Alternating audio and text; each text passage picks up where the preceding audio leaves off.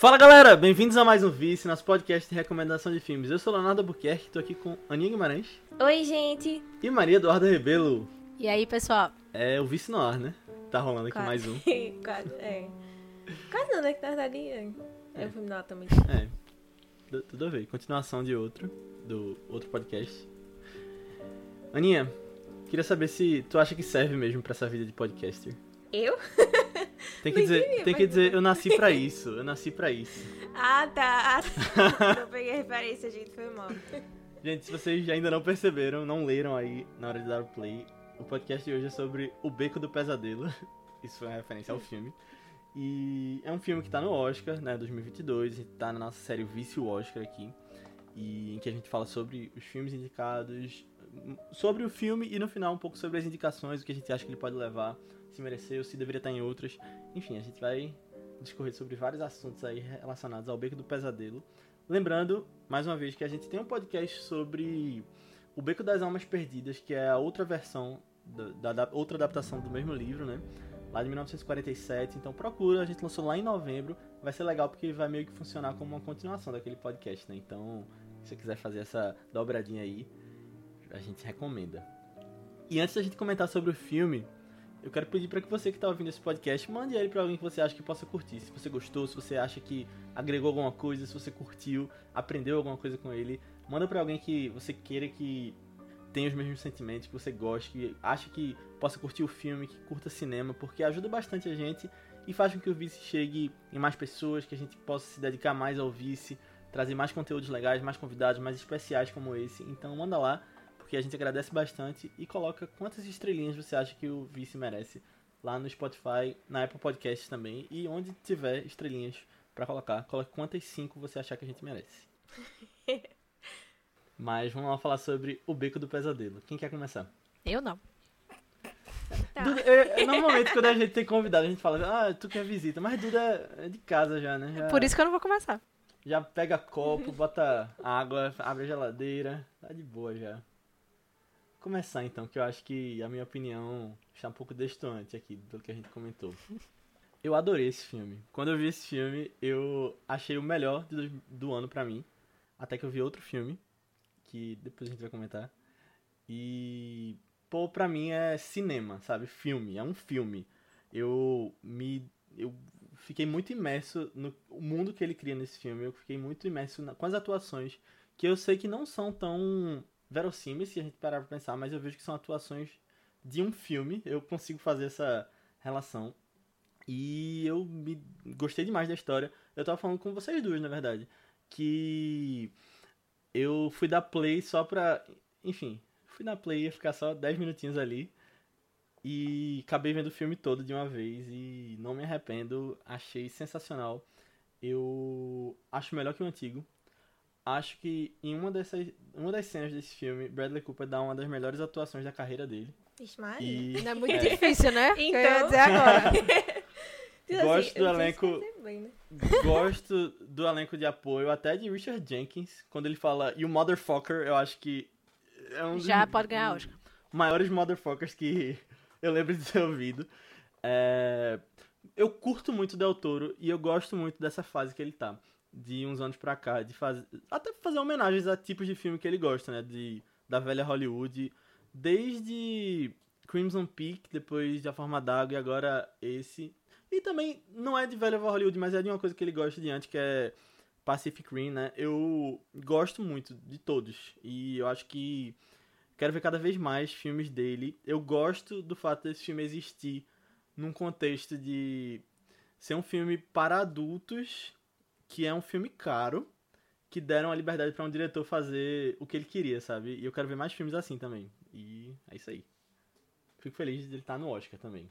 É, pronto. Acho que sou o intermédio aqui entre os dois também. As duas opiniões, eu acho. É, não, mas assim, tipo, eu, é, eu. Eu gostei do filme também, sabe? Eu só acho que ele não é, tipo. Assim, um dos favoritos, mas também não é um dos que eu mais passei raiva assistindo porque eu não tava gostando, nem nada assim, sabe? Mas é, tiveram algumas questões que eu acho que. Nossa, foram incríveis nesse filme também. Tipo, a questão de design e produção Meu Deus, nível Del Toro, né? Nível Del Toro, assim, de, de perfeição, da construção dos sets, essas coisas. Eu concordo com assim, eu acho fantástico essa... Meio que esse mundo próprio parece que ele criou ali, sabe? É, eu gosto até do fato de, ah, ele ser mais, assim, não mais adulto, mas mais explícito do que o antigo, porque eu acho que combina muito com o tom da história em si que ele tá passando, sabe? Eu acho que pra mim, a grande questão que eu tive com esse filme foi o personagem principal. Basicamente, assim, não sei se foi uma questão do Bradley Cooper em si, ou se foi uma questão de como escreveram ele, sabe? Porque eu achei que ele até tava muito mais introspectivo no início, sabe? É mais aquele personagem caladão da dele, assim, e tal.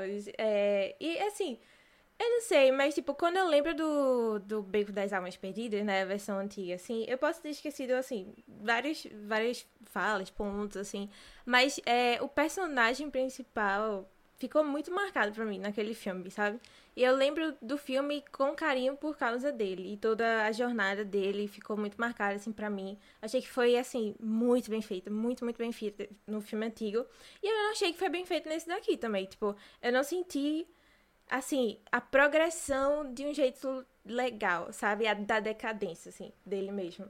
É, depois a gente fala mais com, com spoilers, né? Quando tiver na parte com spoilers dele, assim, no geral. Acho que tiveram as questões até que é, foram botadas nesse filme, do personagem dele também, que eu achei que foram interessantes. Mas não acho que. Tipo assim, a jornada como um todo eu gostei muito do jeito como foi feito, sabe? Aí eu fiquei meio assim, tipo, ele não é um personagem que eu sinto que eu me apeguei no filme. Ou, Sim. Não é nem questão de me apeguei, mas, tipo, que eu realmente achei fantástico, assim, sabe? Como foi feito.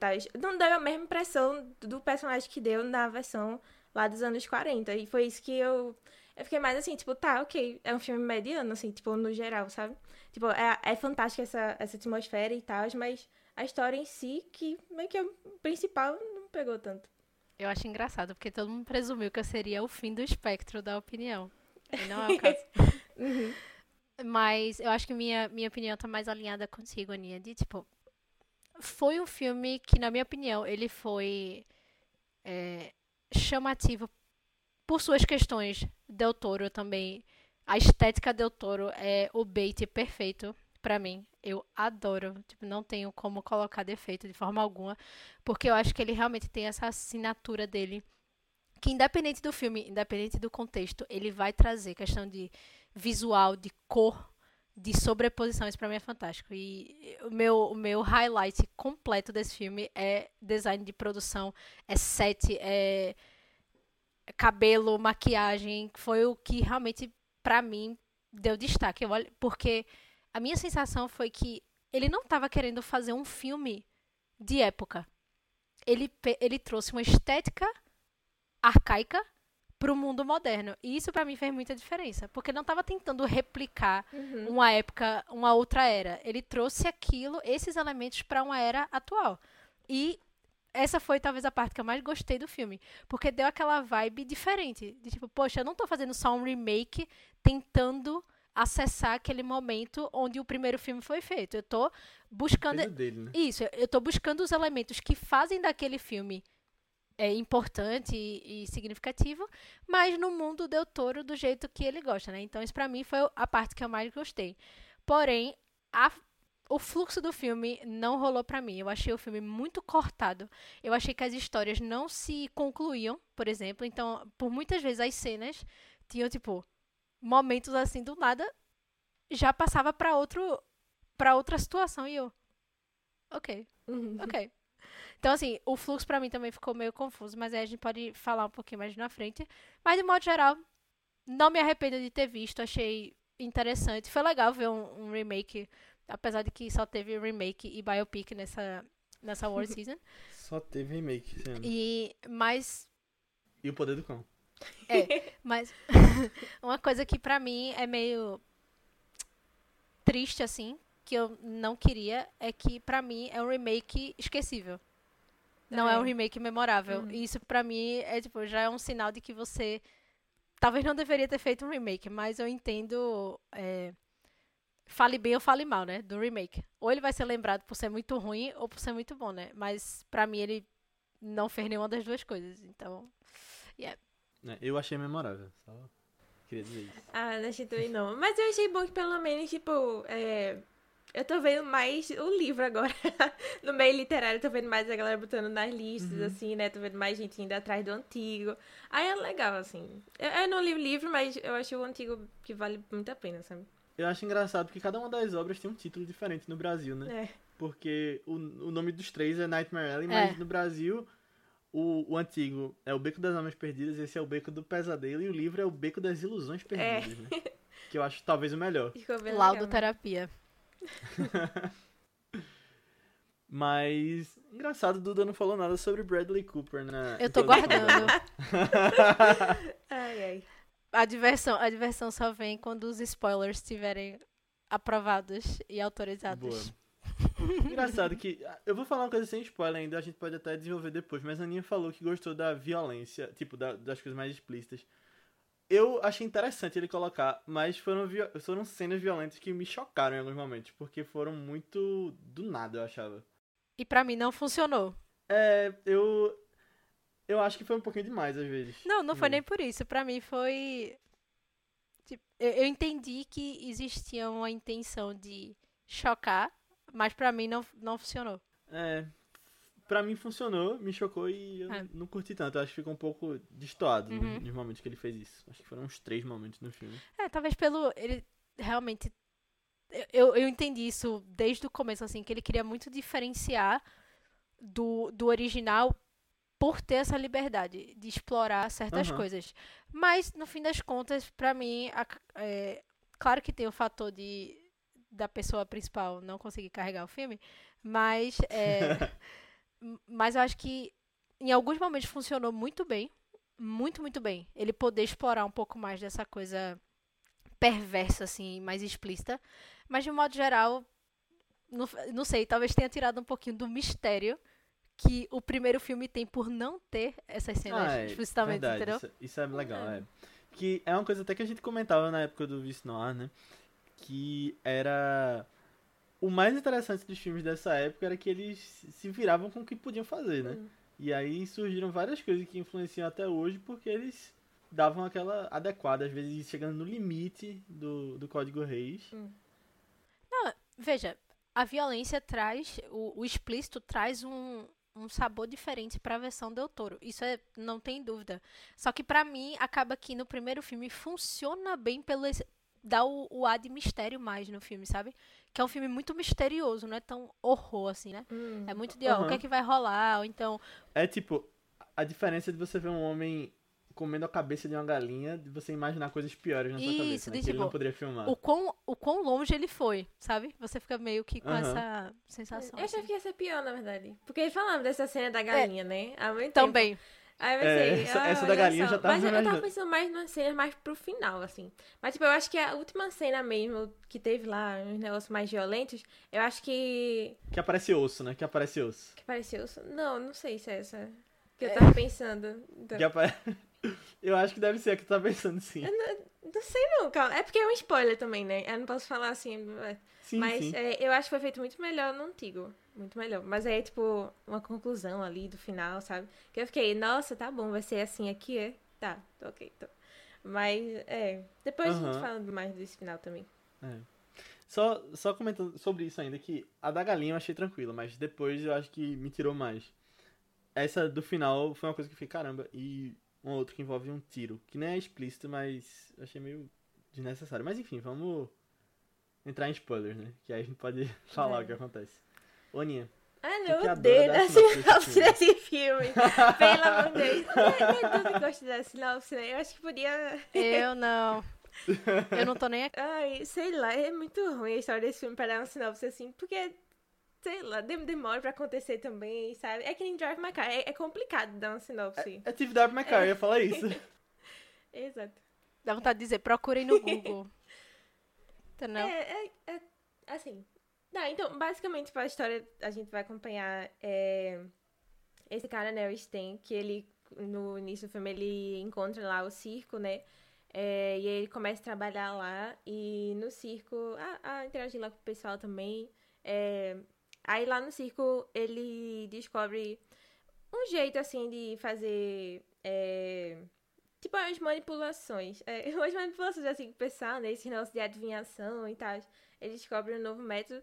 E aí, é, ele chama a boizinha dele do circo pra eles irem fazer, é, tipo assim, carreira solo, sabe? Eles vão se embora lá fazer, tipo, o deles, assim, no, no resto do país, assim, por um tempo, Jogar né? Michimbinha, né? Aí é basicamente isso. Aí lá ele. Enquanto eles estão nessa turnê assim, também, a gente vai vendo que a ambição dele vai aumentando. Também. é, ele também encontra um outro personagem que ajuda ele nesses. É, como não? Nesse, é truques não, né? Mas tipo. Hum, É, é, pode ser uns truques mesmo. Eu acho que era outro. é tipo o mentalismo, né? É, todo É. a articulação todo dele lá. aí dele. É, Como é que ele fala em inglês pra não virar um creep show? É creep show? Não lembro. Acho que era. Mas enfim, que vai ajudar ele nesse- nesses golpes. É, golpes, pronto. Ah, era Os golpes a palavra fica que eu queria, dando pensei que era uma nas coisa mais- pessoas, é. Mais sofisticado. Outra palavra. Palavra com Não, mais é. letras. Não, mas, mas é basicamente isso, assim, a história básica, básica do filme, né? É, assistam aí, que agora a gente vai falar com spoilers também. Assistam também o original, ele tá disponível lá no YouTube, eu acho que ainda tá. Também é bem legal, vale a pena. É mais curto também. é, é bem legal, bem legal. Sabe uma coisa engraçada que. A gente, tá- na verdade, nem é engraçada, é interessante. É, eu achei muito curioso o jeito que ele começa esse filme. Porque passa uns 10 minutos sem ter fala nenhuma. Vocês perceberam? Sim. Foi uma coisa que É. me fez, tipo. Sei lá, porque às vezes você nem percebe, né? Mas chegou no momento que eu falei, pô, ele não falou nada ainda. Aí ele entra no ônibus, vai pro. É, tem bem um apelo visual, assim, no começo. Eu acho que é meio que pra ditar o tom do filme. Eu achei bem, assim, de tipo uma coisa. Pra nós ficarmos sub imersos no filme, sabe? Submerso. Nossa, não, submersos Uhum. não, imersos no filme, no, no mundo que ele cria, sabe? Eu achei bem essa. Tanto que as cenas de você caminhando, ele caminhando, né? Fazendo o trajeto, entrando nas. Nos locais, assim, achei bem pontual. Talvez seja com essa intenção, não sei. É, faz sentido. Uhum. Tipo, eu estranhei isso logo de cara, porque eu não imagino outros têm tão caladão assim, sabe? Sim. Então, na dele, introspectivo, eu já fiquei, nossa, ok, eles estão indo pra uma versão dele bem diferente Pronto, aqui. Uma das coisas que pra visto, mim, sabe? no começo, além dessa, dessa situação, foi porque talvez isso seja culpa minha, e eu vou admitir assim logo de cara, mas logo quando a gente vê a Zina, a Zina, né? A Zina. Antônio Colette? Sim, quando vemos a personagem da Toni Collette, é... Veja, eu queria fazer um disclaimer que eu sou apaixonada por Toni Collette. Adoro Toni Collette. Mas eu não estava esperando Toni Collette forçando ser John Blondell com tanta força. E isso me incomodou um pouco durante o filme. Do tipo, eu não queria que ela fosse uma recriação de John Blondell. Eu queria que ela fosse Toni Collette fazendo a Zina. E aí, logo no, nas primeiras cenas, né, já aparece ela lá. E aí eu fiquei tipo. Eu comecei a entrar em conflito, porque eu não tava esperando aquilo. Eu falei, caramba, tá, tá meio. Eu ia falar um pouquinho de. Depois que eu peguei essa mesma sensação, assim, da, da Kate Blanchett. E eu sou incapaz de falar mal de Kate Blanchett. Quem me conhece sabe. Então você vai falar nada, né? Então não vou falar nada. Mas, É, mas tá é, eu senti uma. Enfim, eu senti que não foi tão orgânico, sabe? Talvez seja uma nuance da personagem, não sei, mas eu fiquei conflitada, eu não tive tempo suficiente pra refletir sobre isso. Então eu vou esperar outras opiniões, mas foi uma das coisas que eu percebi logo no começo, não tô dizendo que me desapontou, tá? Mas foi Uhum. logo, tipo, logo de cara, aí eu. Ok. Meio estranho. Mas tudo bem. Eu acho que tem mais a ver com a direção de atores de Del Toro nesse filme. De querer fazer uma coisa mais old Mais teatral, de, né? tipo, é, fazer uma coisa mais teatral, é, tipo, ser. cinema antigo. Eu, eu percebi isso não só com elas duas, mas principalmente com Kate Blanchett, eu acho. É, tem muito disso nela. Mas com tudo que tava rolando. Até com Willem Dafoe. Não, então, mas é porque a Kate, por exemplo, ela tem esse perfil eloquente de, de fala mais. é, de fala mais elegante. Só que até, nas, até na personagem dela, às vezes ficava muito evidente. Só que aí meio que entra em conflito com o que eu falei no começo, que é. Eu não, eu- em nenhum momento eu senti que ele estava tentando replicar o filme original. E por muitas vezes os atores passavam essa vibe de tá, tá Entendi. tentando replicar, tipo, quando aquela coisa lá que chamam de ator principal tava fazendo as cenas de de lu- depois já mais pro fim, né, quando ele começa a trabalhar com a Molly lá no, nos Ah, golpes. que era quando ele começava a guicar. Nos golpes, nos golpes mesmo. Caramba, quando a voz dele muda, eu disse, meu Deus do céu, quem foi que disse que era pra ele fazer isso? Pelo amor de Deus, já tava ruim antes. Agora já tá pior ainda, tipo, começou a forçar já, sabe? Não, é porque ele não, veja, quando a pessoa não tem talento, ela não tem o que fazer, porque ela não tem o que acessar, entendeu? Mas é Ai. tipo ah, me dava muita raiva, porque eu não tava, enfim, eu não desgostei do filme, e eu não tava desgostando do filme, eu tava curtindo, só que tinha umas coisas que eu fazia, meu Deus, por quê? E veja, eu não quero falar mal de Tony Collette, não quero falar mal de Kate Blanchett, mas eu acabei Você percebendo, tá me fazendo falar mal. não, então, eu acabei percebendo certas coisas que eu, tipo, eu preferi não ter percebido. Eu preferi não ter percebido. Eu gostei que colocaram Tony Collette pra ter um sexto sentido aqui, né? Hum, E. Eu não sei se vocês viram quem ia ser o ator principal no lugar desse que, que Duro não gostou. Aquele que não deve ser nomeado. Esse filme ia pra Leonardo DiCaprio antes. E aí ele escolheu Eita. o Don't Look Up. Pô, que Eu acho. É, eu acho que. seria bem diferente, tá? Não, não sei, é, seria bem diferente. É. Seria bem diferente. Em questão de talento, Leonardo DiCaprio tem, certo? Ele é mais. Ele é mais. Pode ele é ser- muito mai- melhor ator do que Bradley Pode Cooper. não é ser verdade, o mas- estilo dele. Tipo, talvez ele não conseguisse fazer o melhor dele por não ser um filme, talvez, do estilo da vibe que ele curte. Eu acho que talvez ficasse uma coisa meio. Caricata. Ilha do Medo. É uma coisa meio- Não, e meio que ele fez em Ilha do Medo, que é um, um filme da, mais ou menos da mesma época. É, é.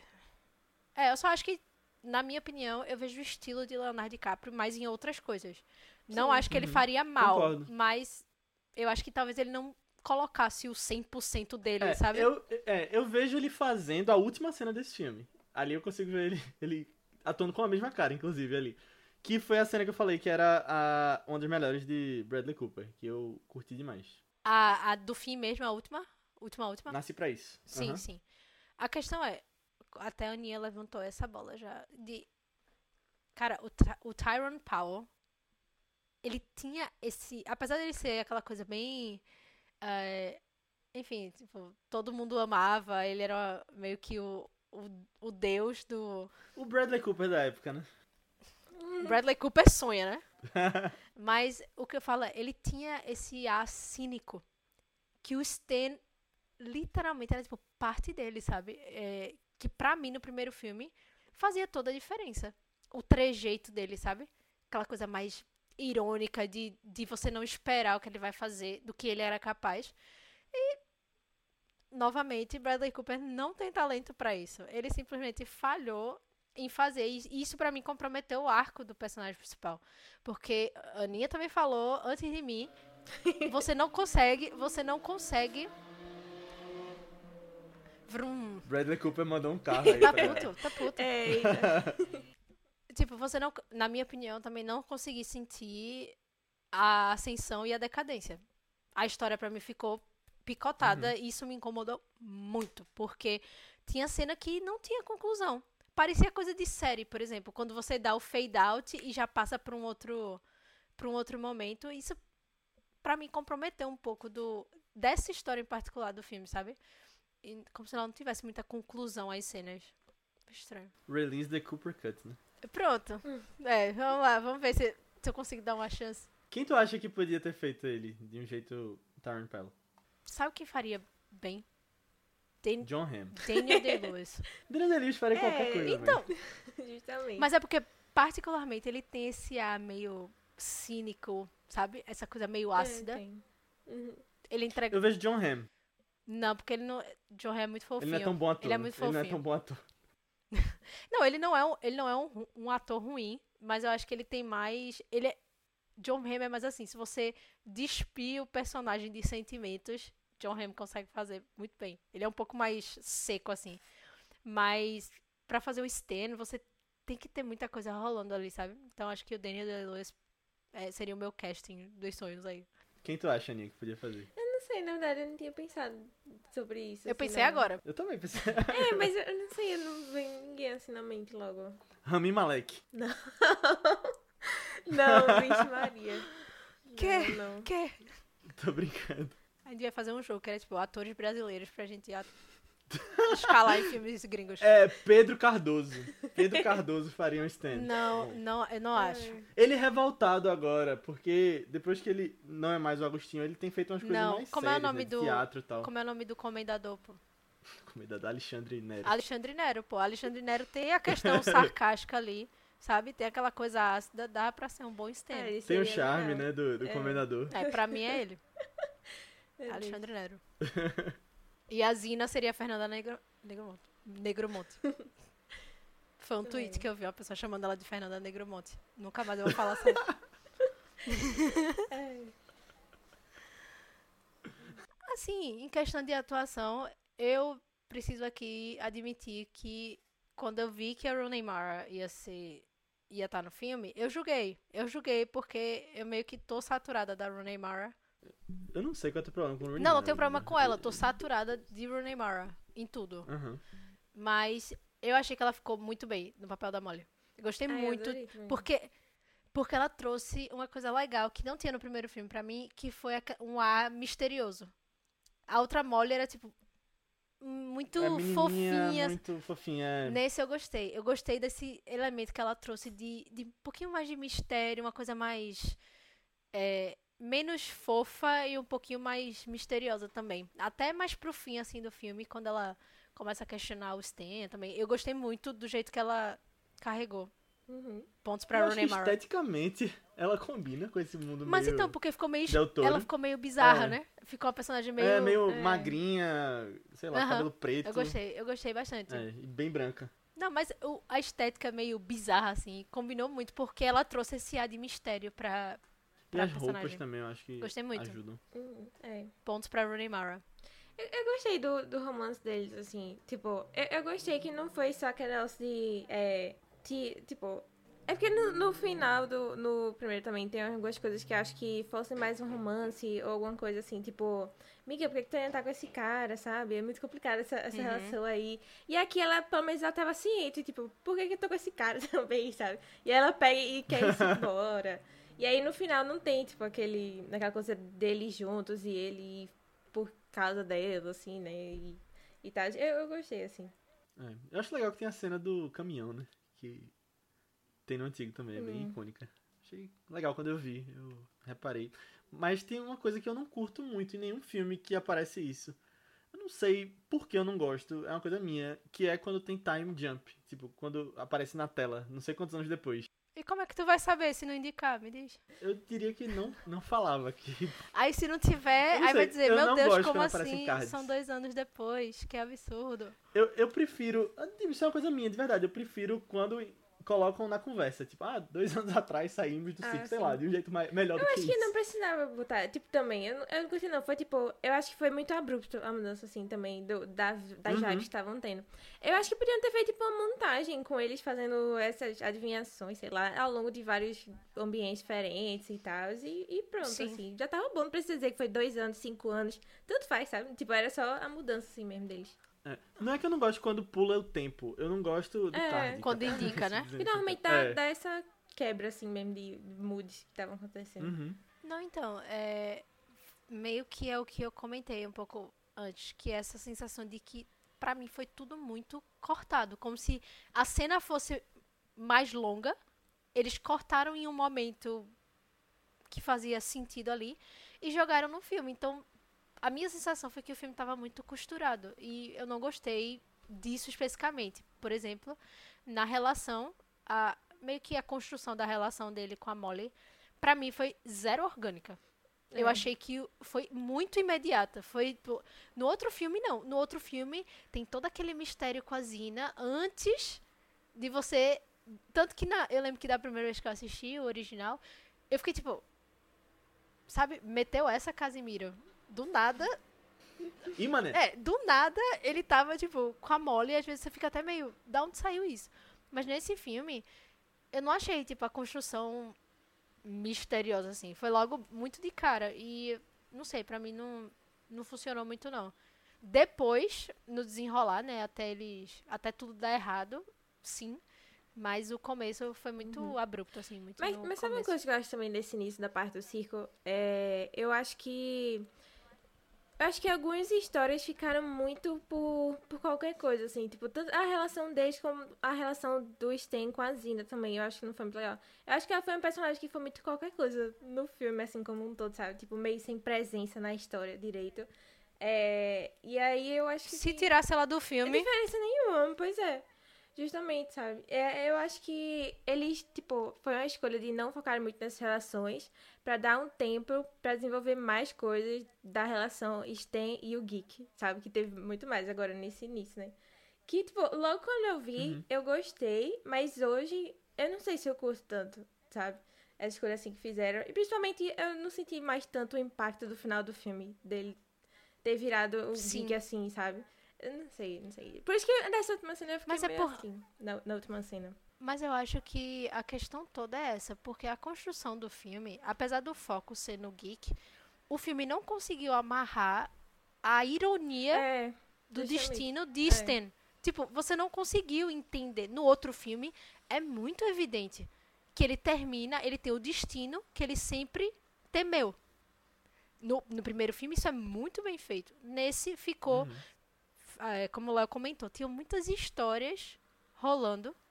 E ao mesmo tempo, isso ficou confuso, porque até a personagem da Zina, que é muito importante no primeiro filme, e tem um destaque é, significativo, nesse filme ela se perdeu completamente. Ela é tipo uma, uma pessoa lá que aparece três É. vezes. Literalmente, umas três Uhum. vezes. Depois vai visitar eles. Uma quarta vez que é lá quando visita eles e. e- ok, mas tipo.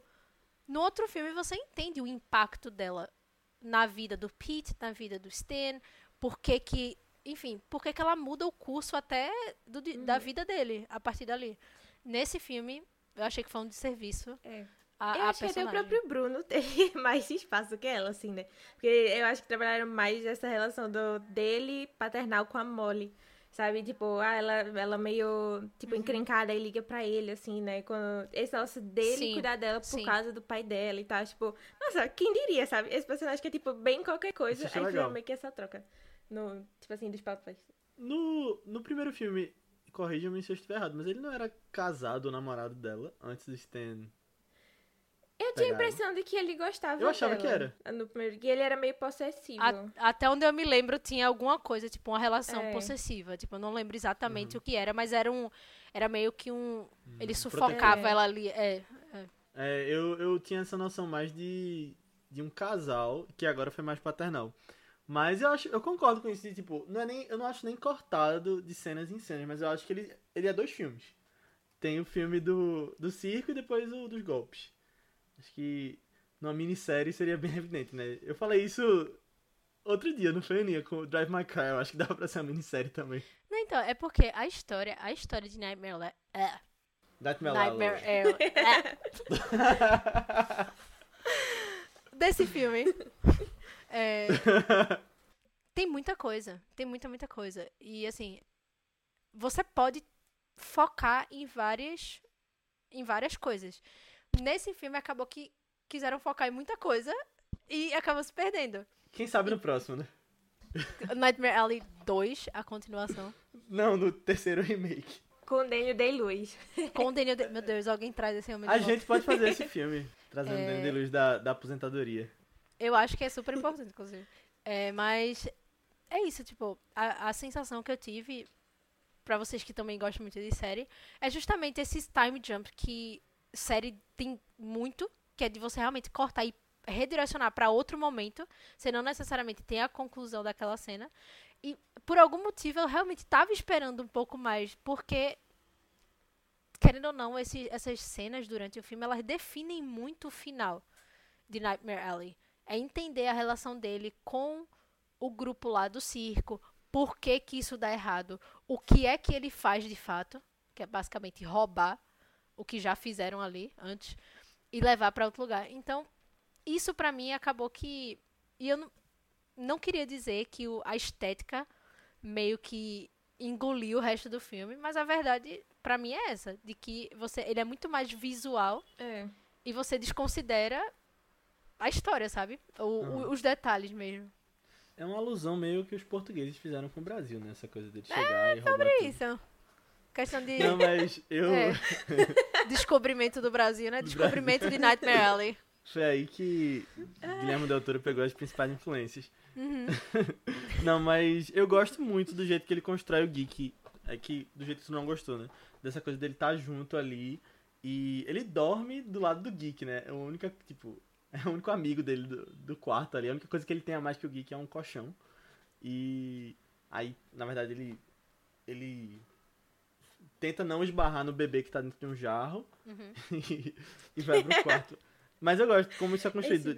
É, de como o Willem Dafoe conta o jeito que eles têm de recrutar o geek. Uhum, eu acho massa é. como isso é apresentado lá atrás. Eu acho massa como apresentam o relógio, a coisa do pai dele.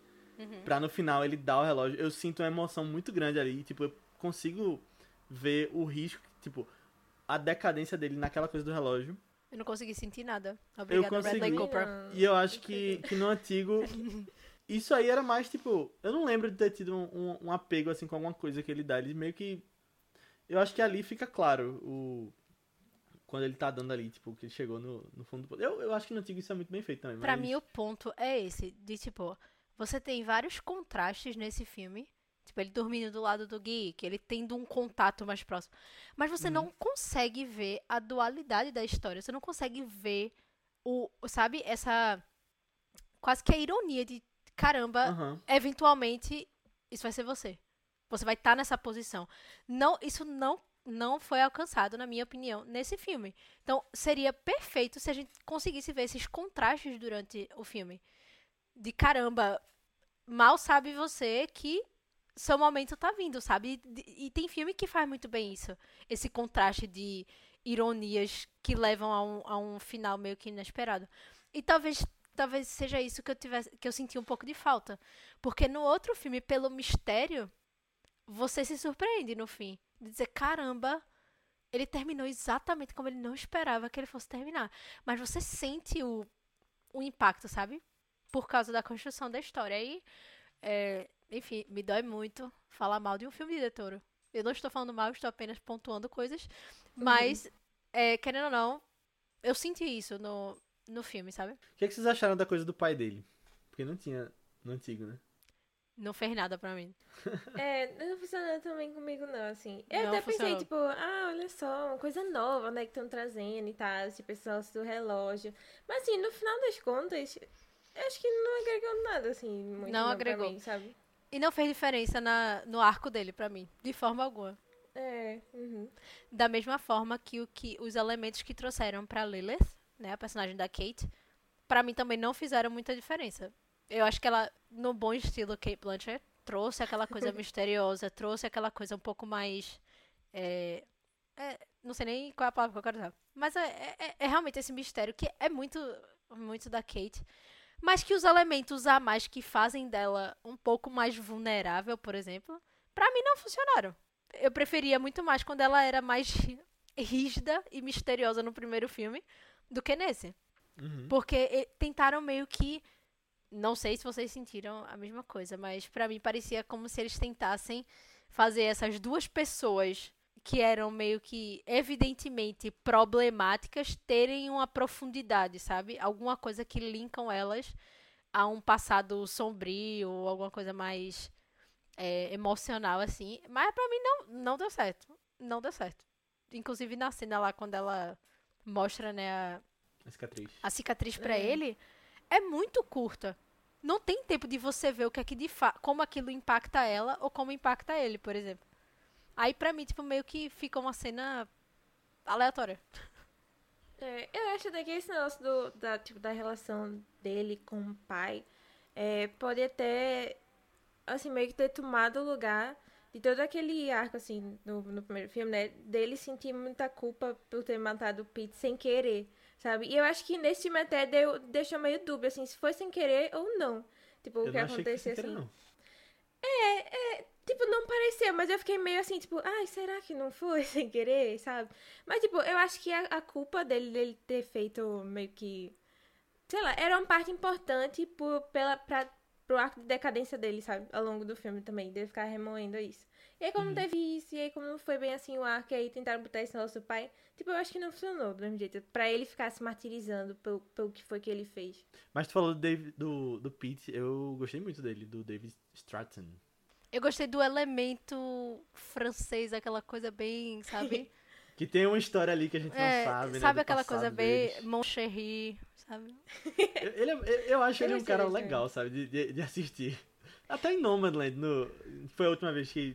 Um Não, até porque de ficou- destaque, né? Diferente do outro, ficou um pouco mais caricato, assim, né? Aham. Mas tinha um, um certo. O outro era bem esquecível, esse não. lembro Esse eu do- achei bem.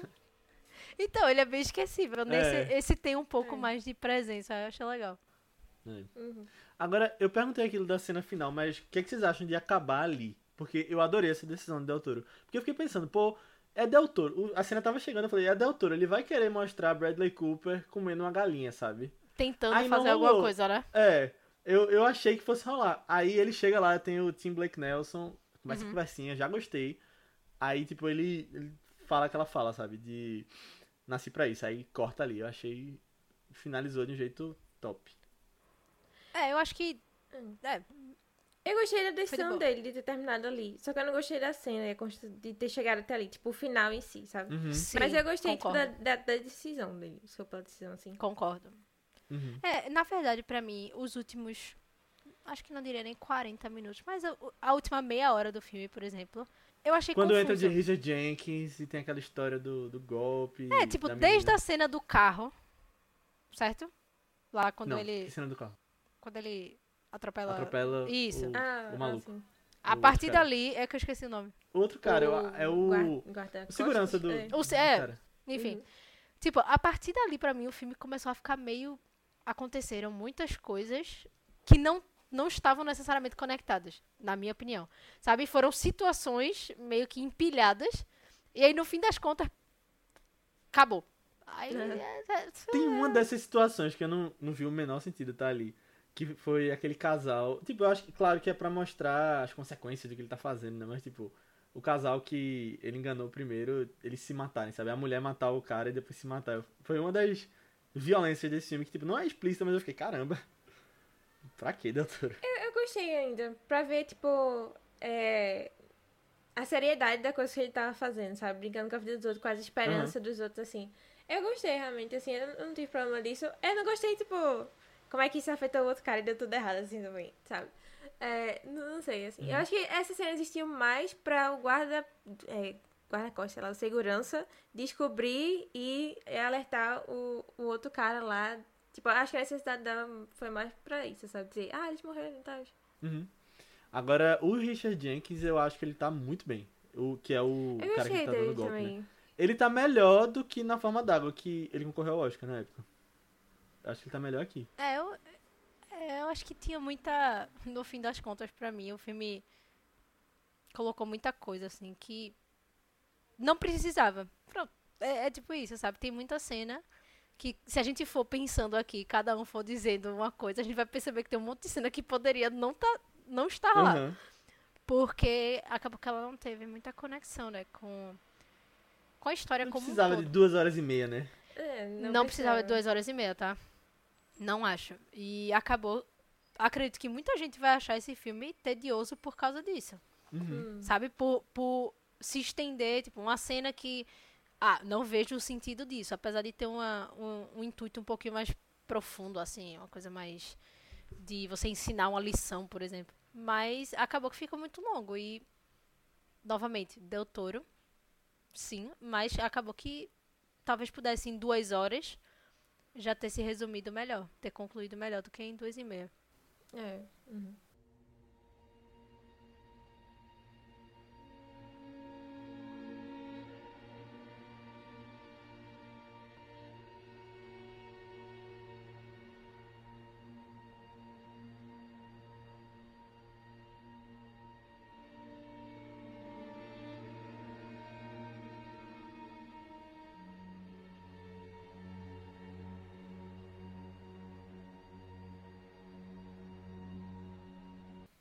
Bora falar de Oscar? Bora, bora. Então, esse filme está indicado a quatro Oscars, que não fazem o menor sentido. Três deles fazem, um é, eu gosto que tá ali, mas se você comparar com os outros, não tem sentido ele tá. Se não for enfim. design de produção, Não, não, é o seguinte. Design de produção, figurino, fotografia, acho massa que entrou em fotografia. Aí, tipo, melhor filme, eu gosto que ele tá aí, mas, tipo, esses outros três e melhor filme, como é que, o que é que tem de sentido, sabe? Não tem um roteiro, não tem não, foi direção. muito errado. Foi muito Eu acho errado. que. Tipo, eu tava apostando que ele entrava. Porque são 10, né? Mas eu achava que. Eu, eu não vejo muito sentido quando você olha pras indicações, sabe? Tipo, essas três e filme. Eu acho que um melhor filme. Ele Ou dá de tudo técnico, né? Dá só as coisas técnicas, ou então inclui. É, botava uma edição, sabe? Pra fazer sentido em melhor filme. Não, veja. Pra você ter melhor filme, na minha opinião, você tem que ter uma harmonia de todos os Uhum, eu concordo. História, visual, tudo isso. Esse filme, na história, tem muitos gaps, entendeu? Tem muitos, muitas falhas. Então, pra mim, não justifica. Quer dar o técnico 100%. Maquiagem, edição, design de produção. Pra mim, pode. Tipo, pode dar tudo se quiser, mas. Enfim. É, eu. Não, minha, hum, meu, meu comentário é mais no sentido de, das indicações que ele tem, sabe?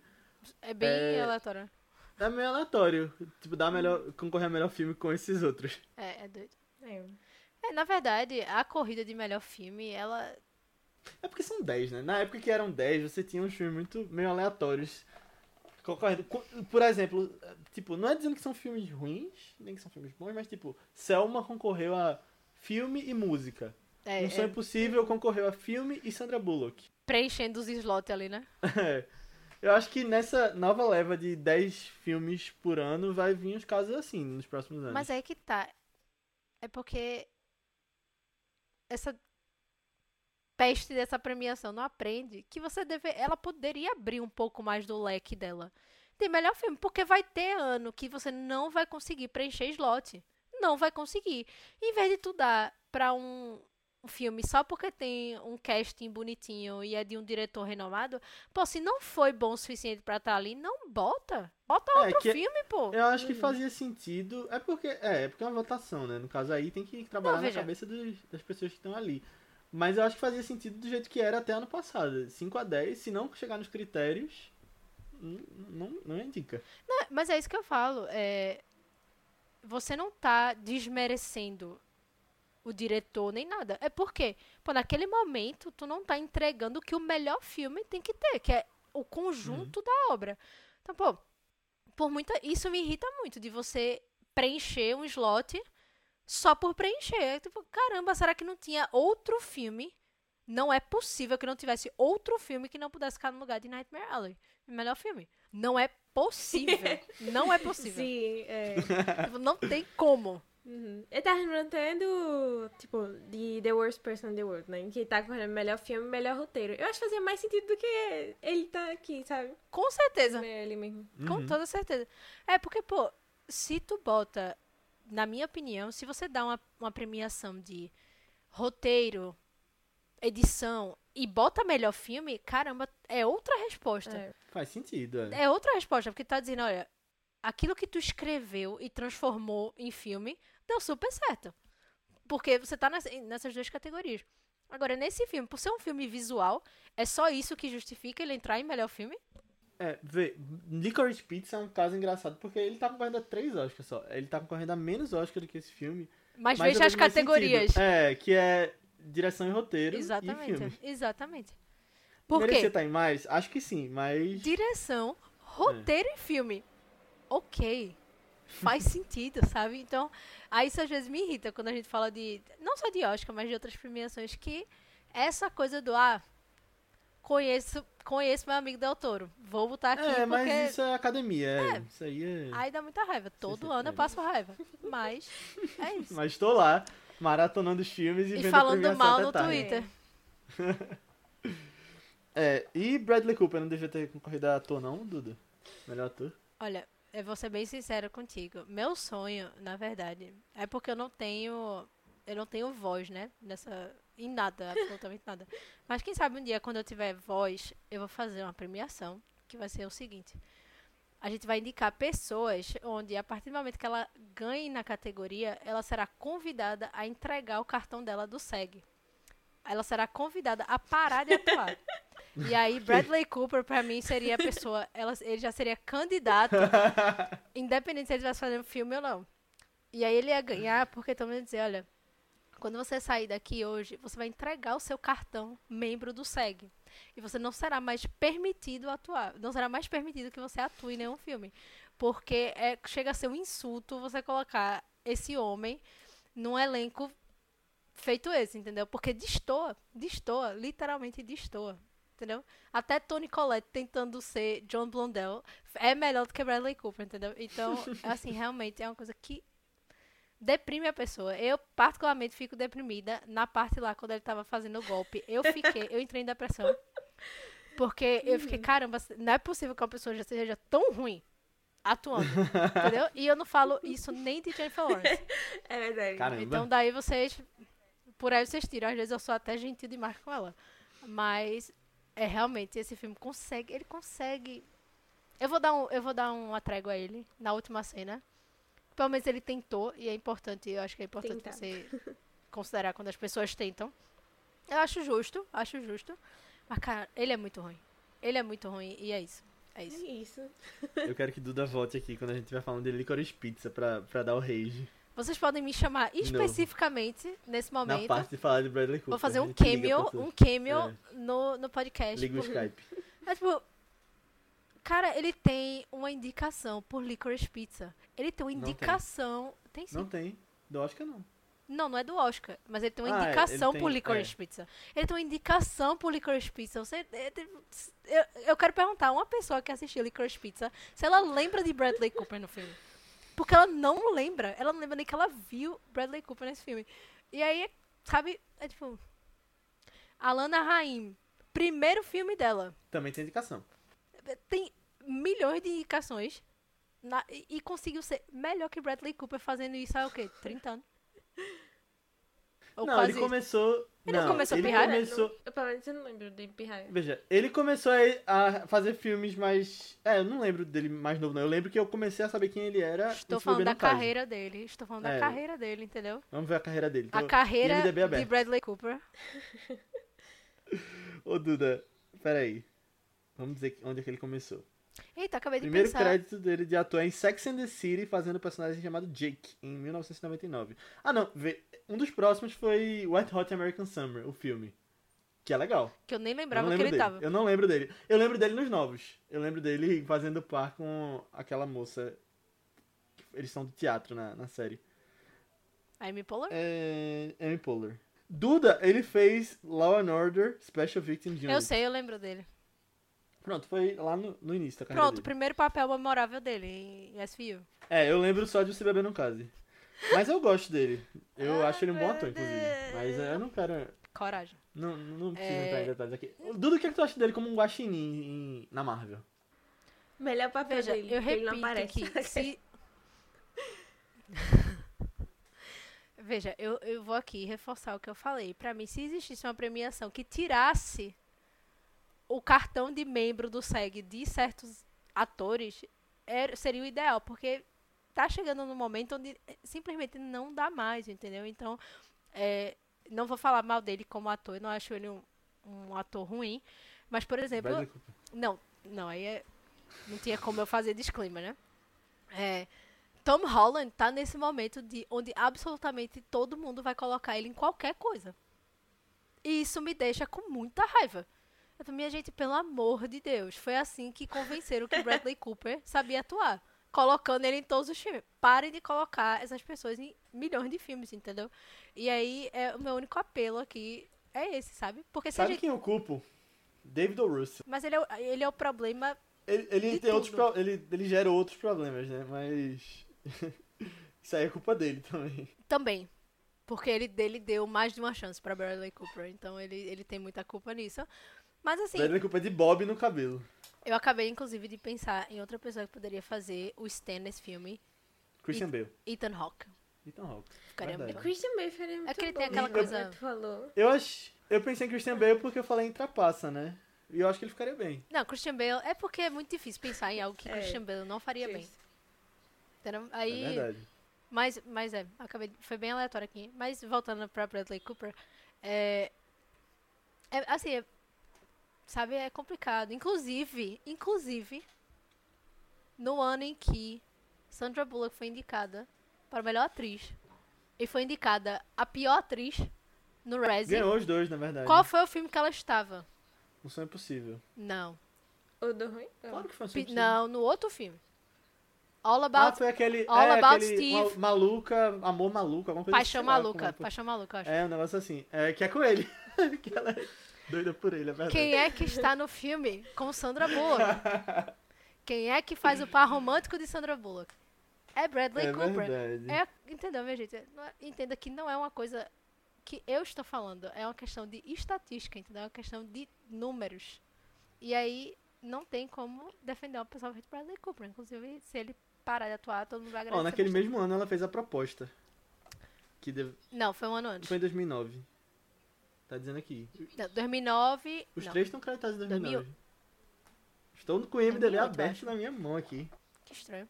Talvez tenha chegado no Brasil no outro ano. Pode ser, pode ser. Eu, ach, eu achava que a proposta, esse sim, um grande filme, 2008. Eu achava que era É, tá 2008. pra 2009 aqui. Mas, tudo bem. É... Aninha, considerações sobre Bradley Cooper? Não, tipo, eu não tenho tanta coisa contra ele não como o Duda, assim, sabe? Eu realmente, eu, eu gosto dele em ele. Nasce uma Estrela, na verdade. Eu gosto dele lá também. Tipo, eu não tenho... Meu Deus. ah, eu preferi ele como ator do que como diretor lá. Tipo, eu não fui maior fã dele, não. Ah, não. Eu, eu gosto dele como diretor. É, tipo, é, é, foi mais foi a única coisa, assim, que eu lembro de ter destacado mais dele como ator na memória. E nesse filme, não, não acho que deu muito certo. Não, eu não tenho, eu não tenho problema de estar no, no furacão da discórdia, não, minha gente. Ah, não tem tá problema nenhum. bem, eu um eu tem- fico muito feliz em, em ser essa pessoa. Inclusive, se for pra odiar Bradley Cooper, aí é que eu tenho mais orgulho mesmo. Pode me chamar pra falar mal dele, porque. Brincadeira. É, mas. Enfim, é. Nesse filme, piadas à parte, nesse filme, ele, tipo, não é o tipo de perfil de ator, na minha opinião, que que entrega o que esse personagem precisava, sabe? Tipo, ele teve seus momentos, obviamente, mas a gente já falou aqui pelo menos uns quatro outros atores que fariam muito melhor. Então isso já te É, diz muita eu- coisa. Talvez o Willem Dafoe, que está nesse filme, fizesse melhor também. Faria, faria melhor o, o Stan. Não, mas eu tô dando corda aqui pra Duda falar mais e mais, mas eu, eu gosto de Bradley Cooper. Não, mas, É. eu, não, mas eu, eu amo Willem Dafoe. Então você jogou aqui na rodinha só, só amor. Mas eu gostei do. Tô no, no, no trem do hype com Christian Bale nesse filme, depois que eu falei, fiquei. Realmente considerei. Nightmare Alley 2, pô. Nightmare Alley No- 2, o retorno de Stan. Na verdade, é Nightmare Alley Geek, 3, Geeked né? Again. Ah, alguém, alguém vai ter que. Não sei. To Nightmare to. Alley. O que? Um diretor, tu tá pensando pra fazer o 2? É, deixa eu ver aqui algum. Hum, deixa eu pensar. Sei lá, Ron Howard fazendo. Não, acho que Ron Howard fazendo o remake através do. contando a história do Geek. Todo mundo a parte da perspectiva do Geek. Mas Então, o Geek seria o Stan ou seria antes desse filme? Seria um prequel? Pode ser, pode ser um sequel ou pode ser um prequel. Eu acho que isso. É porque é cíclico, né? É uma coisa cíclica. Então a gente não sabe se é o Stan ou não, porque mudou o ator. Pode ser ele, mas pode ser o Geek do Sim. começo. Mas eu não Sim. acho que Ron Howard seja a melhor opção, não. Não, eu tô pegando nome grande, Aham. né? Porque é só o nome grande que tá fazendo remake. Então, tipo, ninguém disse que Steven Spielberg ia fazer o melhor West Side Story. Ele decidiu que ele ia fazer e fez, entendeu? Ô, Então, eu tô partindo desse princípio. se a Rito fizer esse filme aí. Primeiro que ele não ia fazer porque ele ia falar alguma coisa sobre ser melhor do que isso Uhum. e não ia fazer, né? já começa por aí. Ele disse, já fizeram essa história, eu preciso de algo original. Ele provavelmente ia sair com alguma coisa desse... Coisas que nível. tem que ser vistas em templos. É, é, é. Ele não pode... é. Agora tu levantou uma bola, eu queria muito ver um filme dele na era do streaming. De Só pra ver ele dan- é, É, Uhum. só pra ver ele surtando. Entendeu? Assim, eu, eu quero material mesmo pra gente colocar na internet dele surtando, entendeu? Não, eu acho que. É porque eu não sei se ele. Pô, não sei. É porque tem uma galera tipo Nolan que não vai fazer filme pra streaming. Não quer e já falou contra. Mas é, Mas, mas tem a galera tá. tipo o Afonso Cuarón, que faz a masterpiece de fazer coisas pra tela grande, só que faz pra o, o streaming, sabe? Então, só que ele daria um chilique, entendeu? E é Aham. isso que eu quero. Eu quero o, o material pra, pra gente poder falar mal, entendeu? No Twitter. Mas tu não tô entendendo. Tu quer que ele faça um filme pra streaming porque ele não vai. Eu acho que ele não vai não, fazer. eu queria que ele fizesse um filme na época do streaming Agora, entendi. Pra poder falar mal, entendeu? Porque alguém ia perguntar isso do mesmo jeito que todo mundo pergunta se. Jane Campion ia fazer um filme de super-herói. É a comparação que eu sempre faço. Então eu quero essa pessoa corajosa pra levantar essa bola, entendeu? Que é pra ouvir. Só que no caso da Jane, a gente ouviu a verdade no Icru, é maravilhosa. Nele ele ia fazer. Ele ia dar um chilique, entendeu? Eu acho legal. Ele ia que- sair com um negócio. Ia, e ninguém ia ligar, né? É, Até porque ele nunca mais fez filme, né? Tá lá, brincou de realidade virtual uma época. Eu não sei nem o que é- eu não sei É. nem por onde ele anda. Nem quero. e. Ah, sim, a Jane Campion falou isso. Falou, tipo, altas coisas sobre o filme de super-herói. Eu acho engraçado que ela tava dirigindo o Brad, o Bradley Cooper, não, o Benedict Cumberbatch lá. Ele provavelmente falou mal junto com ela, sabe? E lá ganhando o dinheiro dele. Com certeza. E vai ganhar o Oscar dele nessa onda. Provavelmente ele disse, certo é você, entendeu? Você que Ó. tá, você que tem razão. E, ó, eu tô Entendeu? cravando aqui que eu acho que ele vai ganhar o Oscar por Ataque dos Cães, o Benedict Cumberbatch, e tá ajudando ele no marketing, Homem-Aranha e os trailers do Doutor Estranho. Se ele ganhar, eu vou ficar triste, né? Então, se for por isso, vou achar merecido ainda, tá ótimo. Eu acho que ele merece, não tenho nenhuma objeção a esse Oscar. E falando em Nightmare Alley no Oscar de novo, é, vocês acham que ele ganha algum desses? Não. Nem design de produção? Quais outras pessoas estão concorrendo mesmo? É eu ver porque, veja, Hum, veja, lembro- eu ainda acho acho- que Duna é o mais forte, pelo que eu lembro agora. eu não acho. Por, assim, eu entendo que esses filmes têm um apelo Mas eu tô dizendo visual. força no Oscar. Pra... Não, então. Sim, sim. Só que, pra mim, eu ainda acho. Posso estar muito errada. Mas, na minha opinião, Poder do Cão tem muita força. Mas tem força mesmo, eu concordo com Nesses isso. filmes, tanto de design de produção como em edição. Não acho que, tipo, hair makeup, não acho. Mas, principalmente design de produção em Poder do Cão vai Eu, ser eu muito que forte. Eu concordo, no sentido de que eu acho que a academia amou muito Poder do Cão. E eles, eu acho que podem, pode, pode Felizmente acontecer, a gente concordando, né? Eu e a academia. pode acontecer de eles quererem dar tudo pro Poder do Cão. Talvez, talvez, digo mais, talvez até trilha sonora. Porque tá uma onda de, de Hans Zimmer há muitos meses, e aí a pessoa vai votar e falar, pô, Hans Zimmer já vai ganhar, vou votar no Johnny Greenwood. Aí tu vai me dizer que tu não vai dar Johnny Greenwood esse Não, Oscar. eu- Meu eu Deus, tô- a trilha sonora de Poder do boa. Cão é intocável. É muito boa, pô. E eu falei isso pra você depois que eu assisti o filme. Foi, Eu foi. disse, meu Deus do céu, E eu falei, pô, nem percebi muito quando, quando a gente tava conversando. Eu disse, meu Deus do céu, que trilha sonora espetacular. É porque a primeira vez eu vi em parte. Aí, realmente, mas depois vi pela segunda, aumentei a nota de Quando 9 eu lembro 10. que eu saí, quando eu lembro que eu assisti Poder do Cão e fui assistir a Net logo depois. A Eu net é bom, a net é bom. Meu Deus do céu. Hum. Mas eu acho que ele ganharia até design e produção. Então. Porque eu acho que tem outros filmes que são mais chamativos, assim, tipo... Caramba, Eu eu... acho que tem um que ele poderia, tipo, que Nightmare ele poderia ganhar, seria esse daí. Eu mesmo. também eu acho. que acho. até de Duna. Eu acho ele melhor do que o de Duna. na Eu acho melhor também, mas eu acho que Duna tem toda essa coisa, tipo... É um de cada melhor filme, porque... Ah não, mas Nightmare também é, viajei aqui. Mas é porque, mas é porque Duna perdeu muita força, pô, assim, de. Que a gente sabe que isso também influencia, É, não, né? Essa- esse, Aham. esse momento do, do filme influencia muito. Então, pra mim, Duna é, acabou que ele, ele se tornou um fan favorite, mas se perdeu na, Não foi nem indicado nas diretor, né? críticas, né? É, nas críticas. É porque ainda bem, né? Que não foi.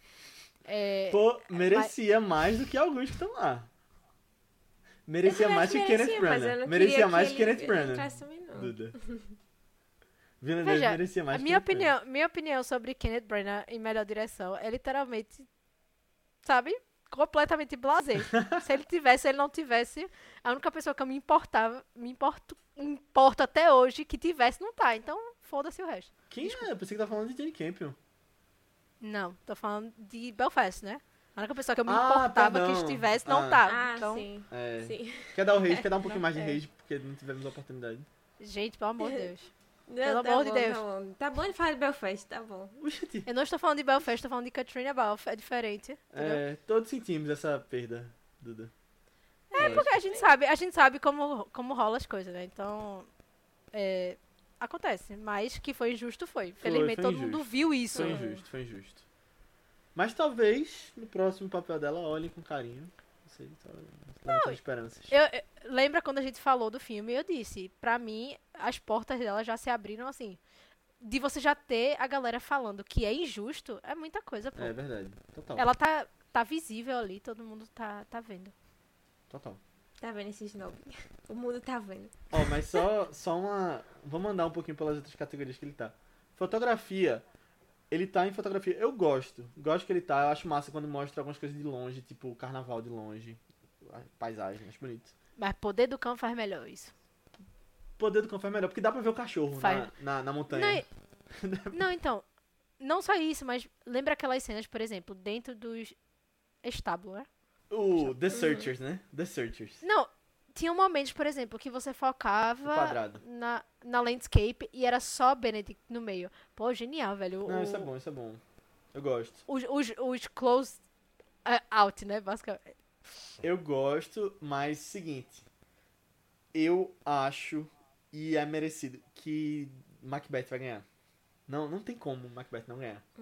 Caramba, eu gostei muito desse filme, mas eu não consigo ver A ganhando nada. fotografia, tu não vê? Não, eu, eu amei esse filme, eu amei Macbeth, mas não sei, tipo, Eu vejo ganhando fotografia e a galera não tá, tipo, apostando nele, não tão dando nada. pode ser, é um- A- eu acho que é um bom, A é um bom candidato. ama preto e branco. Ano passado deram pra Mank, quando a galera esperava que ia pra Nomadland, por exemplo. A única coisa que eu argumentaria, contra-argumentaria sobre isso é a Ori Wagner. Somente com o trabalho que ela fez em Poder do Cão. Só porque ela, ela é uma, uma, é, uma diretora de fotografia muito forte que já meio que já vem sendo injustiçada. E seria a primeira Então mulher, eu né? imagino isso, é. Eu imagino mais com essa pegada, sabe? De que ela vem num momento bom. Pode ser que a galera, pelo, pela É. situação do filme, né? E o Não, hype do filme, é. pode ser que role pra ela. Mas tem narrativa pra Macbeth também, porque o diretor Tem. de fotografia, que é o Del Bonel, ele já foi Uhum. indicado acho que umas 11 vezes e nunca ganhou. Sim, sim. É, é, é bem. É, Tá bem acirrado, assim, a, a de fotografia pra mim. eu, eu acho que vai pra Macbeth, mas eu, eu consigo ver indo pra Poder do Cão também, por se essa coisa, a mesma coisa. Amaram demais. Véi, faz tempo que não tem um filme que ganha 10 Oscars, por exemplo. Eu gostaria de, eu gosto quando acontece essas coisas, quando dão, tipo, quando um Por isso que tem que ganha. trazer a Era de Ouro, pô. Que era assim, a galera saía com 25 Oscars, entendeu? Ninguém mais ganhava. Entendeu? Eu, eu, eu confesso que eu acho legal quando acontece essas coisas, assim. Eu acho... Eu não Acho- gosto. É. Ah, não, eu gosto, eu gosto. Eu não sei se eu gosto ou se eu não gosto, mas é porque você fica naquela coisa. Ou, obviamente, foi politicagem, ou, obviamente, o filme foi muito bom. O Pix Não do tem como Harvey você Weinstein tá saber. chegando, é, É. o Pix. Sabe? Pra mim é meio. É uma mistura de sentimentos. Que pode ser coisa de indução É. política, é de uns anos pra ou pode cá, ser porque o filme é muito bom. Aí de é uns meio anos pra complicado. cá, o Oscar tem sido mais democrático, né? Ele tem dado, ah, dá um pra ele, pro outro, pro outro. Teve anos, tipo, todos os indicados a melhor filme ganharam alguma coisa. Acho que ano passado. Sim. É. Aí. Pronto, eu vou dizer uma coisa pra vocês que eu sinto saudade. Saudade não, sinto falta no Oscar. É aquelas situações onde um mesmo ator, atriz, concorre em mil categorias. Eu adoro quando isso acontece. A última foi. Ou então, a mesma pessoa concorre duas vezes por filme diferente. Eu amo. é, essas sabe quem situações. podia ter tido isso esse ano? Bradley Cooper. Eu falei ator e atriz. Eu não falei, tipo, uma pessoa aleatória que tem um, um cartão de membro não. A última foi Scarlett Johansson, não foi? Ah, Jojo Rabbit. Story Foi ela? E Jojo Rabbit foi. Foi. Mas, é- mas não era na mesma categoria, eu acho. não? Ah, não, Era? não, era em duas não, categorias diferentes. Eu- Cadê diferente, Não né? pode mais Uhum. na mesma categoria. Não pode mais na mesma categoria. É verdade. é Tanto verdade. que Amy Adams se lascou numa dessa. Não, é verdade, é né? verdade. É verdade. É porque tem aquele negócio de split voting também. É, É, Amy Adams, ela não concorreu no ano da chegada porque ela fez Animais Noturnos, né? E aí, É a verdade. galera, teve gente que votou em um, gente que votou em outro. Foi burrice demais, pô. É. Ali. ali foi burrice demais colocar em Animais Noturnos. É. Se fosse por A Chegada, ela tinha ganho assim, ó.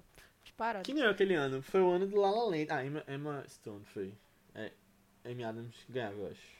É uma grande, uma, uma grande desgraça. Mas né? teve o hype, né? De La Land. Eu acho que Stone podia ganhar ainda. Um grande e péssimo ano. Ei, mas imagina esse poder do cão ganha tipo 10 categorias e não ganha melhor filme, porque é da Netflix. Veja, eu acho, eu acho ótimo. Eu acho uma história boa pra contar. Do filme que ganhou tudo, menos Assim como La Melhor Land, filme. né? Verdade. Não sei, acho que parece. É que não tudo, né? Mas ia dar aquele sentimento meio Mad Max e ganhou tudo, mas não foi É. reconhecido. E eu não- tipo, já tem essa história, não precisa ter outro Mad Max também. Coitado. É, La La Land foi a mesma história.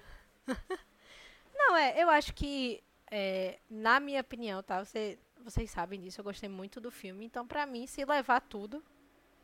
A única pessoa que eu argumentaria, prometo que não é nada contra ela, não tô nada contra ela. Mas pra mim, a única pessoa que eu tiraria, se fosse assim, ah, não tem um, um que não leva, é a Kristen. Kristen Dunst. Não, porque tem melhor na categoria, Aham. pelo conjunto que tá lá. Mas pra mim, o que levar de Poder do Cão é justíssimo. Justíssimo. Eu acho que o menino vai levar, o Peter. O Cody vai O levar, Cody. com certeza. vai Aí, é, Bene- Benadil, Be, Benadryl Cucumber também vai levar. É, A Jenny vai levar dois. Jane, Jane vai levar lindamente. Agora, é, eu acho que eu acho que o que tá mais assim certo pra mim é a categoria de fotografia, né? Eu coloquei a, a Ari Wagner mais por essa questão, né? Mas pode ser também que Macbeth seja aí a, a surpresa boa É. do, dessa categoria. E só mais uma categoria que Nightmare Alley tá também é figurino. E eu, eu vou. É. Eu acho que vai ser uma das grandes injustiças se Cruella perder essa categoria. Queria dizer isso. Por causa do Eu acho que vai vestido. perder, mas tudo bem. O vestido. Tu acha que vai perder pra quem? Calma, que Cruella vai perder? Ou... Tu acha que Eu acho que Cruella vai perder pra quem? Por alguém. Que tá em melhor filme, algum desses grandes. Não, deixa eu só pensar, deixa eu só pensar direitinho. É Cruella, Nightmare Alley, Poder do Cão, Duna. Poder do Cão, Duna e. Eu não lembro. Eu acho que é Macbeth, não é não? Deixa eu ver aqui. Não, não Eu não É Macbeth? Não tenho certeza. Eu não Deixa eu ver aqui. A Aninha tá vendo aí, né? Ah, e Cirano. É, Cirano, nem vi Cirano. também Mas-. Pode ser uma, pode ser uma Mas surpresa? É de época, É de né? época. Pode É. ser uma surpresa. Porque Cyrano, eu lembro que na, quando começou a Award Season, Cyrano tava com uma hype, essa galera falando. Eu acho que pode ser aí uma outra, um outro momento democrático da academia. Dizer assim, olha, a gente não te deu mais nada, mas toma aí, É. sabe, melhor figurino. Realmente é um filme muito bonito de- em termos de figurino. Tu assistiu? Mas, Gostasse? eu achei normal. Tipo, Hum. não desgostei. É, eu, eu, é, eu acho que a galera não viu esse filme, a galera da academia. Acho que só Kristen Dunst que falou que viu todos. ela, ela viu e algumas poucas pessoas, porque não indicaram o melhor filme, não teve Peter Dinklage. É, foi. É porque não foi um filme. Na minha opinião, também não foi um filme que causou muito burburinho, sabe? Porque às vezes, bom ou ruim, causou burburinho você acaba entrando né, na, na discussão. Mas, é, eu não sei. Pode, eu acho que. Pronto. Eu acho que a injustiça com o Cruella seria Nightmare Alley. Injustiça, entre aspas. Tipo, quem ameaçaria.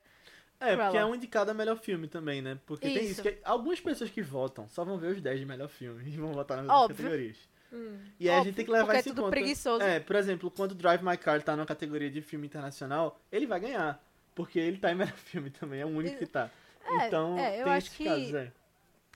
por ter sido por ter sido uma premiação esse ano muito aleatória com, com é de um modo geral mesmo com escolhas assim bem questionáveis eu acho que vai pode ter muita surpresa sabe com Uhum. relação a isso Eu da gente achar ah não tá tá tudo certo. Quando vê Não, é, e é bom, isso é bom ser surpreendido. É bom, é é bom massa. é bom.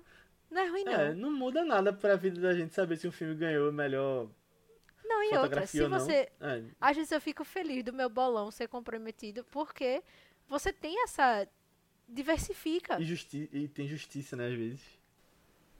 Tipo, a academia dá um prêmio de figurino pra Cyrano É é bom. considerável. Aham. Porque você tá vendo que ele não tá ali, ah, esses mainstreams aqui de, de estúdio grande e tal. Não, a gente tá vendo algo mais específico. Por quê?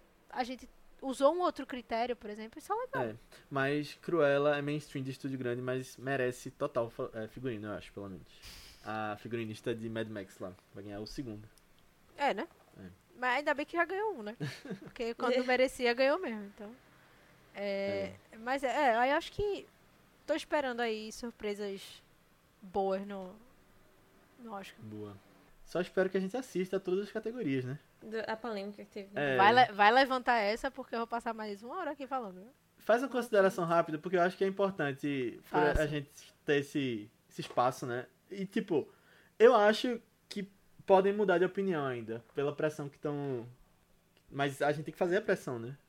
Veja, a academia, de várias formas, mostra que ela não tem respeito a quem faz filme, certo? Uhum. Ela não tem respeito a quem faz filme. Esse foi, talvez, o maior desrespeito público que a AMPAS já fez com quem faz filme. Porque, cara, me digam aí um filme que estaria em melhor filme se não fossem por essas categorias Uhum. literalmente desrespeitadas.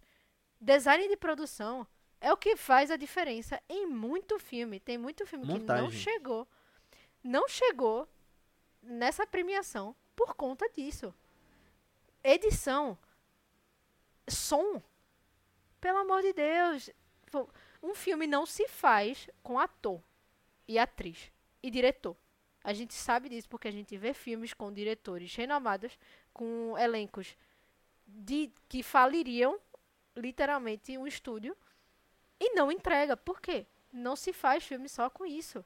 Pô, você essa galera trabalha às vezes três vezes mais do que quem tá atuando, do que quem tá dirigindo. Tudo que você vê ali que permite que os atores façam o trabalho deles são essas categorias que literalmente agiram como se não não importassem absolutamente nada em favor de entretenimento. Premiação não é só entretenimento, é reconhecimento também. É você dar ali, é, é como se fosse um reconhecimento público de que você respeita essas pessoas. Um filme é um trabalho gigantesco, então isso pra mim é um insulto e realmente foi um- uma facada nas costas de todo mundo que faz filme, porque a gente sabe que essas pessoas que trabalham atrás das câmeras fazem por amor. Porque elas geralmente ganham um 16 avos do que quem tá na linha de frente do filme. Então, eu fiquei muito revoltada, muito triste. E se tiver que reconsiderar, que reconsidere rápido. Porque É. é, É. Eu concordo plenamente. Achei um grande absurdo quando eu vi essa notícia. Já tinham tentado fazer isso, né? Só que aí voltaram atrás. Uhum. E eu espero que reconsiderem de verdade. Eu acho que a academia ela tá desesperada por uma atenção de pessoas que ela nunca vai ter. Ela não vai trazer um público que não gosta daqueles filmes, que não gosta de passar três horas assistindo uma premiação. Então, elas têm que focar em quem fica, quem tá lá assistindo. Porque essas pessoas podem acabar saindo, sabe? Eles podem perder esse público que é o público cativo, que todo ano tá lá. Por causa de decisões que não fazem o menor sentido e que dá pra trazer público de outro jeito, sabe? Não é reconsiderando, não é categoria de filme popular, não é tirando categorias que você traz gente. Eu acho que eu acho que tem que investir em host, por exemplo, que pode trazer gente, Uhum. mas eu vou, fa- vou fazer só mais uma consideração e depois eu, eu juro que eu paro de falar. não, Mas a questão mas- é, pra, pelo menos na nossa geração, nós, nós assistíamos premiações do jeito, do formato que elas eram e sempre foram. Então, assim, ela vai atrair certas pessoas e não vai atrair outras pessoas. Ali não é, não é um show. É um, um, um momento de reconhecimento que tem uma questão de entretenimento, mas não é. Ninguém tá ali brincando. E ele basicamente naquela carta que eles soltaram é dizer assim: ah, não, a gente vai basicamente priorizar os hosts e a comédia. Cara, não é comédia. Você quer fazer uma comédia? Aí você faça outra coisa. Uhum. É. Às vezes, es- todo mundo que faz filme espera ansiosamente pelo momento da premiação. É, É, um a maior momento de premiação para as pessoas que estão em Hollywood. O sabe? Oscar- Vamos o mudar- Oscar mudar é- carreiras. O Oscar é networking, é visibilidade, é todo mundo arrumadinho ali. É um momento sério. Você não, você pode descontrair, óbvio. E é legal Você quando pode você botar uma. Branca de Neve dançando. Mas é muito sério. Tipo, a- o Oscar, as premiações no geral, elas são um pouco mais robustas e sérias porque é um momento muito sério pra quem faz filme, pô. Entendeu? E é Uhum. isso que pra mim, quando eles soltaram a nota, foi foi um insulto dizer, ah, não, a gente tem três hosts, a gente vai transformar isso aqui no stand-up que a gente entrega uns prêmios depois. Não é isso. Uhum. É, Não é eu isso. acho que eles estão olhando de um jeito muito antiquado pra premiação, no sentido de prezar muito por audiência de televisão, de vender propaganda, por exemplo, porque eu acho que tem jeitos novos de você estar atrás de onde esse público tá, por exemplo. É, usando as redes sociais, usando os próprios serviços de streaming que eles têm. Hoje você tem futebol no streaming que muita gente liga pra ver ao vivo. A HBO Max caiu um dia desse por causa do Campeonato Paulista. Porque a a ABC, que é da Disney, não, porque eles não mudam e colocam num Star, num Disney Plus, por exemplo, que poderiam ter uma grande audiência por Gente, isso de assinantes. Quem não assiste nunca vai assistir. Não vai assistir. E é. quem gosta E quem assiste vai, vai gostar de de qualquer jeito. jeito. É. É, isso. E tu sabe? falou, não é um show, concordo, não é brincadeira. Tipo, tem gente que fala, ah, o Oscar não, não importa. Mas, pô, importa sim. né? Coloca na história o nome daquela pessoa, muda carreiras. O que tu falava de Katrina, por exemplo. Que ela pode ter muito mais oportunidade com indicação, com a. Pô, as pessoas olham pra isso quando contratam, por exemplo. É um- uma indústria, como qualquer outra. E eu, eu fiquei muito indignado quando eu vi também. Eu não gostei de jeito nenhum. Mas eu acho que você consegue. Tipo, tem outros jeitos que essas pessoas não estão olhando, sabe? De, de diversificar, de mudar a premiação sem ser desrespeitoso. Coloca, pode colocar um show no meio. Por que não? Bota, tipo, um show de intervalo como o Super Bowl. Que as pessoas ligam no Super Bowl de gente que nem assiste pra ver o show do- dos rappers esse ano. É. Traz uma galera assim, lança trailer. Tem muita, muitos outros. Muitas outras estratégias que dá pra tomar. Que não, sou, é. não sou contra tirando. você diversificar a premiação. Eu não sou contra, mas você agir como se todo mundo estivesse brincando ali, quando na verdade todo mundo espera esse momento, Uhum. literalmente espera por É. esse reconhecimento, por essa visibilidade, é você literalmente desrespeitar, poxa. Isso é, caramba, a gente, vocês sabem disso porque vocês acompanham. Quantas, e eu falo mais da galera é, atrás das cenas, porque quantas vidas ou quantas profissões não mudaram a partir do momento que essa galera teve visibilidade Uhum. nessas premiações. Entendeu? Sim, sim. E, e é isso, é isso, porque ator, atriz, diretor, todo mundo tá vendo. Mas e a galera que trabalha por trás? E a galera Total, que tá total. fazendo acontecer ali? Então, esse é o momento delas. Tu tá literalmente tirando a oportunidade delas de crescer a partir daquele momento onde elas merecem. Elas merecem subir ali no palco e não ser cortada com cinco minutos pra poder dar um, um discurso que preste, pô. Uhum. Entendeu? Aí é isso, isso eu não É, aceito. a academia quer o público do Homem-Aranha, que é o público que reclamou porque o Homem-Aranha não, não foi indicado a melhor filme. Não ia assistir de todo jeito. É, e essa galera não ia assistir. E Entendeu? aí c- coloca um negócio de fazer tweet pro filme aparecer lá, mas aí vai. A galera fica tirando onda e Cinderela vai. Vai aparecer no Oscar, sabe? Por exemplo. Não é nem o que eles esperavam. Eles. Tá entendendo? Tipo, É. tudo deu errado nessas decisões. Mas eu espero pois é, de e- verdade que, que a repercussão toda que tá tendo, porque eu não vi ninguém falando bem. Eu espero que essa repercussão faça eles mudarem de ideia, porque não foi nada legal isso aí. O que, é que tu acha, Aninha? Sim. Não, eu concordo 100%. 100% já, como, eu, como tu disse, vocês falaram também. E eu quero que Cinderela apareça mesmo lá no tweet, só pra nunca mais pensarem numa ideia assim. Ai, ai.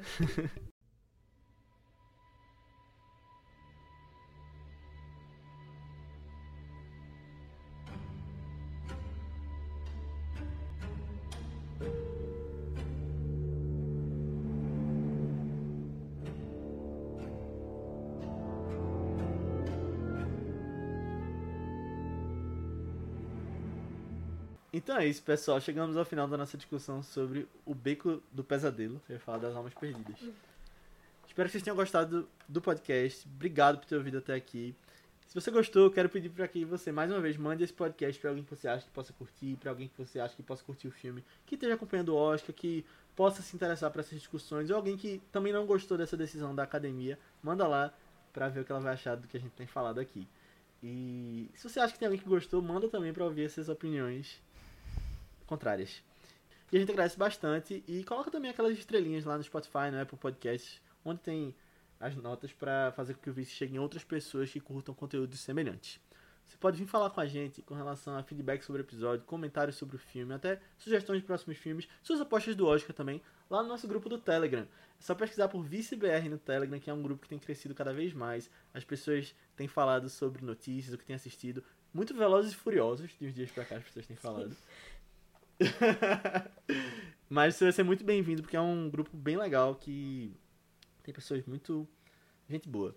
Entra lá e você pode falar com a gente também nas nossas redes sociais do Vice, que são ViceBR também no Twitter, Instagram, Letterboxd, Facebook, YouTube, qualquer lugar que você quiser. Manda uma mensagem pra gente, segue a gente que a gente te responde.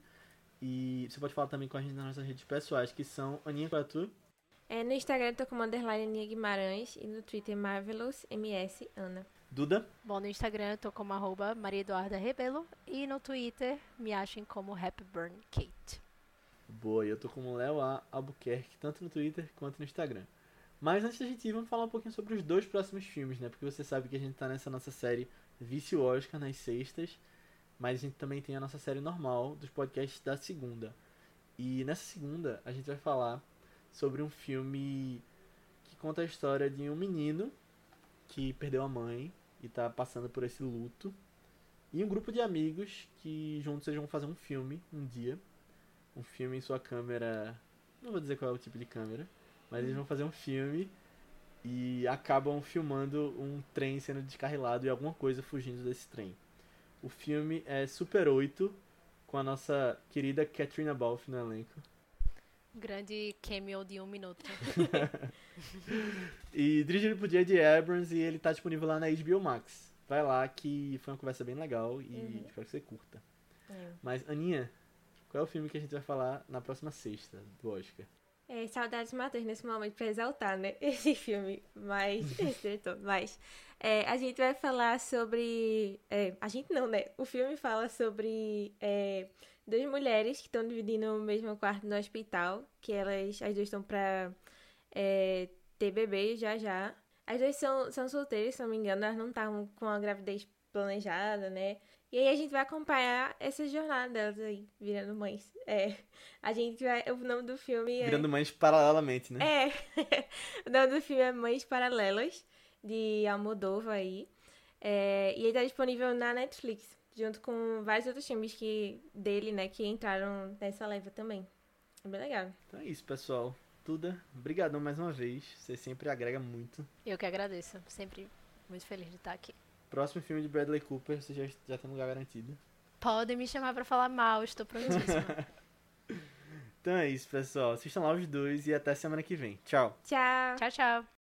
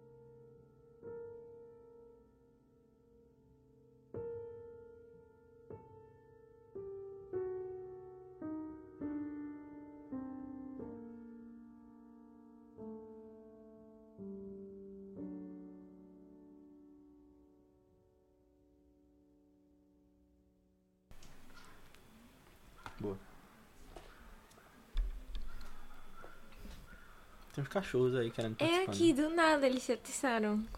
Não, vai, vai sair. Se fosse no Ataque poder do cão, ia É, É. super né? Perfeito, né? perfeito. Beleza. Acho que calaram, né? Erraram é, o filme só. É.